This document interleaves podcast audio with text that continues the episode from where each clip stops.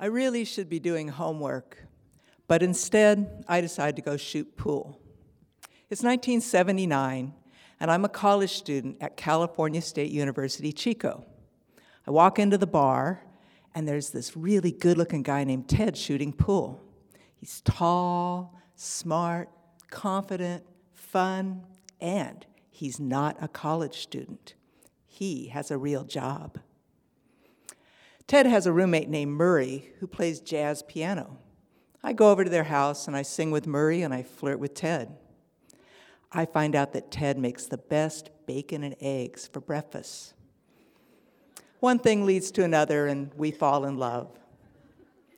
And everything is going great until one day his nine year old daughter from a previous marriage moves back in with him.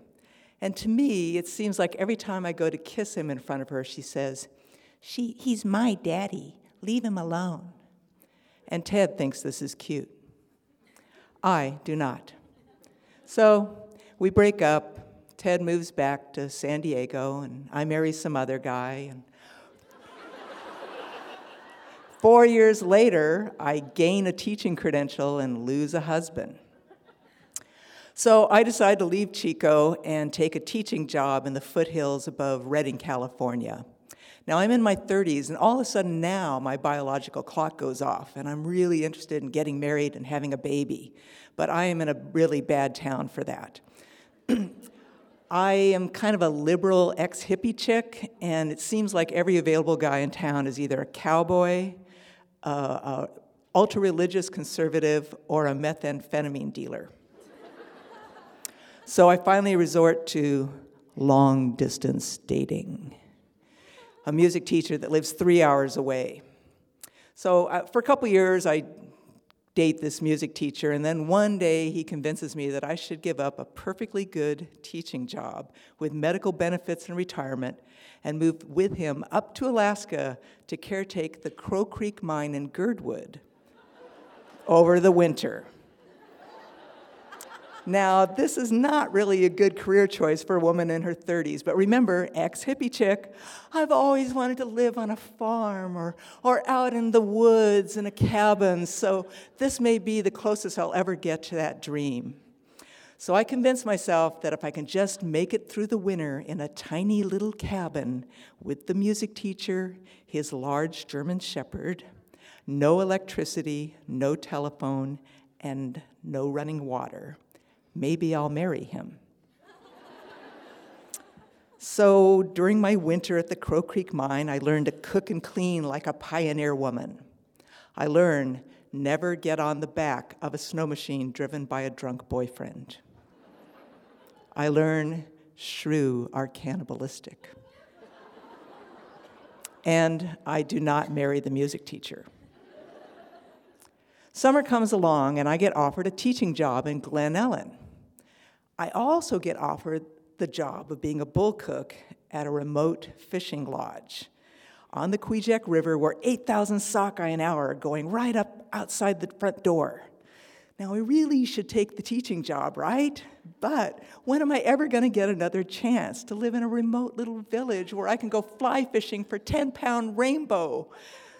So I make another irresponsible choice. When my fishing venture ends, I come back to Anchorage and um, I uh, get a phone call from the ex, the music teacher, saying, Hey, do you want to come up to Talkeetna? And um, I'm thinking, man, I really should not go out on another date with this guy. But I hear that Talkeetna is a really partying place. and I've always wanted to go.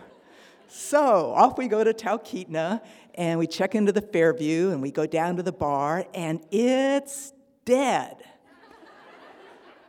like, what's happening? And so the bartender explains that there's a live band playing 20 minutes up the road at the Little Sioux Bar, and everybody's gone up there. So the music teacher says, Well, do you want to go? And I say, Oh, no, we shouldn't drink and drive. Let's just stay here.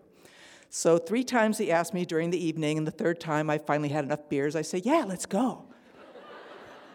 so we go up to the Little Sioux bar and we go in, and the band's coming off their break, and I go up and I go, Hey, can I sing a Stormy Monday in the key of D with you? And they say, Sure.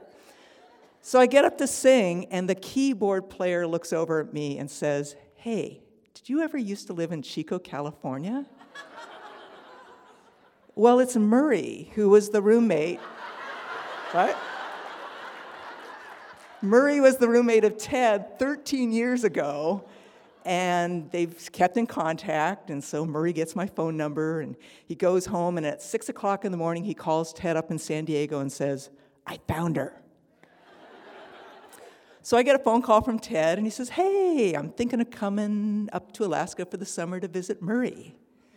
And, uh, you know, could you pick me up at the airport? Maybe I can spend the night, and then you can give me a ride up to Talkeetna.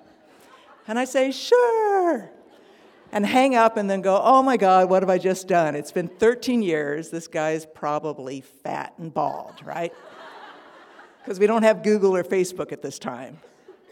So, anyway, I go down to the air, airport to pick up Ted and full head of hair and flat stomach.